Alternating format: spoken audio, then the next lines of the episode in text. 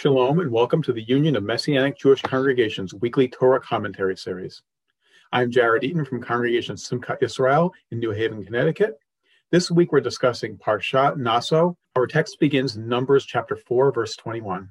Parshat Naso contains one of the most difficult and uncomfortable passages in the Bible. The details of the Sota jealousy ritual, found in Numbers chapter 5, verses 12 through 31. A man becomes suspicious that his wife has been cheating on him with another man. He has no proof that his wife has been unfaithful, all he has to go on is his feelings of jealousy. So the husband then publicly accuses her of adultery and brings her to the temple to perform a ritual to prove her guilt. The woman is brought before the priest and has her hair uncovered and loosened. Not a big deal in our society, but in communities where keeping your hair covered is a sign of modesty, this is the equivalent of being stripped naked. The husband makes an offering to God, and then what almost seems like a magic spell happens.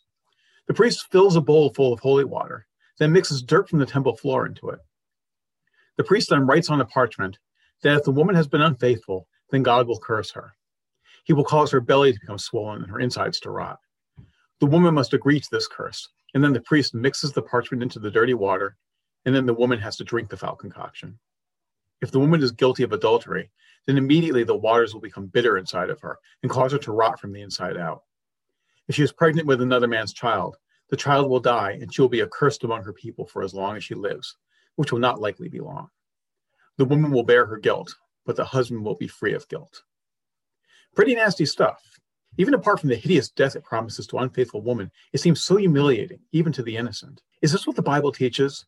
To brutalize the weak, to treat our wives like property, to resort to superstition and mysticism when dealing out justice? Or is there something deeper going on here? The Sotah ritual does sound like magic.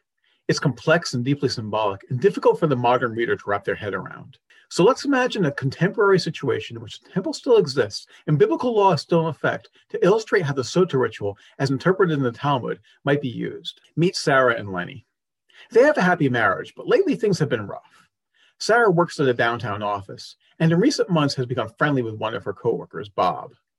Sarah and Bob eat lunch together every day, talk on the phone often, and have started to spend time together outside of work. Lenny isn't feeling good about this. He feels that Sarah and Bob's relationship is undermining his own relationship with his wife. Lenny asks his rabbi what to do, and the rabbi tells him that the Talmud states that he should confront his wife about his feelings and do so in the presence of two close, trusted friends so there will be witnesses who can intervene in case things get heated. Lenny takes the rabbi's advice. In front of their friends Joe and Jane, he asks Sarah not to be alone with Bob anymore. Sarah agrees that she won't see Bob anymore, and the issue seems like it's resolved. But a week later, Joe and Jane are out taking a walk, and what do they see but Sarah and Bob together? They follow them for a bit, and to their dismay, they see Sarah and Bob walk into a hotel. They feel obligated to tell Lenny what they witnessed. Lenny is distraught and asks them if they are sure that they actually see the adulterous act. Joe and Jane have to admit that they didn't actually witness any adulterous activity. All they saw was the opportunity for adultery. So once again, Lenny confronts his wife. He tells her what Joe and Jane saw. Sarah admits that yes, she went into the hotel with Bob, but it was only to have lunch at their restaurant. She swears that she didn't do anything else with Bob and that she has been faithful to her husband. Lenny and Sarah are at an impasse. Lenny has good reason to be jealous. Sarah continued a relationship with Bob even after her husband asked her to end it. Sarah insists that she has been faithful, but doesn't have anything other than her word to prove it. What is this couple to do? Lenny and Sarah go back to their rabbi, and he tells them there are only two possible solutions at this point. Either they can decide to dissolve the marriage immediately, regardless of Sarah's guilt or innocence, or they can choose to reestablish a trusting relationship based on Lenny's acceptance of his wife's innocence. Lenny and Sarah love each other, and they don't want to split up. But how can Lenny trust Sarah now? She insists that she's innocent, but there's no way to prove what really went on after they went into that hotel.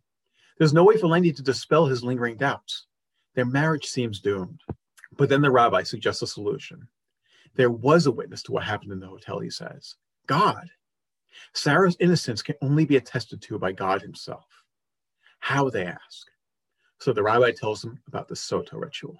Lenny and Sarah go to the temple, and the priest instructs them how to perform the Sotah ritual. First, the husband has to bring an offering for his wife to demonstrate that they are participating in a mutual effort towards reconciliation. Next, the priest takes a clay jar and fills it with water from the sanctuary washbin and takes dust from the sanctified earth on which the temple stands. Finally, the priest writes down the two possible consequences of the sota test. If Sarah has been unfaithful to Lenny, the water will turn bitter inside her. But if she is telling the truth and has been faithful, the water will not harm her, and she will be blessed with fertility and bear children. Sarah then has to voluntarily agree to the terms of the test. If she doesn't agree, the whole test becomes invalidated. Finally, the priest places the parchment into the jar, and the writing becomes dissolved into the water. And then comes the moment of truth. Sarah stands before the priest and has her hair uncovered and let loose over her shoulders. It sounds unnecessarily humiliating, but the rabbis argue that this isn't done as a punishment. If it were, it would have been done in public where everyone can see. Instead, she loosens her hair only once she's sequestered with her husband and the priest, as a symbolic representation of her vulnerability and dependence on the mercy of God. Sarah holds up the bowl to her lips and tilts it back. At that moment, Lenny realizes this has all been a huge mistake. He realizes he doesn't care what Sarah may or may have not done. She's the love of his life, and he can't imagine a life without her. He doesn't need some crazy test to tell him that he wants to be with her forever. Lenny leaps to knock the bowl from Sarah's hands, but it's too late. She's already drunk the waters. Lenny stands back motionless, unable to even breathe as he waits to see what will happen to his wife. After a moment, Sarah grimaces and says, That tasted awful, but otherwise, I feel pretty good. Lenny bursts into tears of relief and he rushes to embrace his wife. Sarah has passed the test. She has proven herself a faithful woman, and the trust between her and her husband has been restored. So, what happened here? Is the Sota test magic? The truth is, Sarah was never in any danger at all the water she drinks, while dirty, is completely harmless by itself. In order for the water to harm her, God would have to come down and perform a miracle in order to prove her guilty. At no point in the whole process is the woman forced to do anything against her will.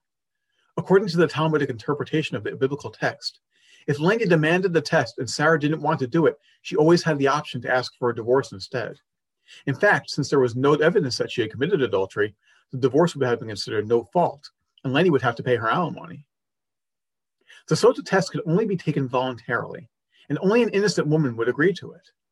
If Sarah had really been unfaithful, she almost certainly would have taken the option of divorce rather than face the dire consequences of the test.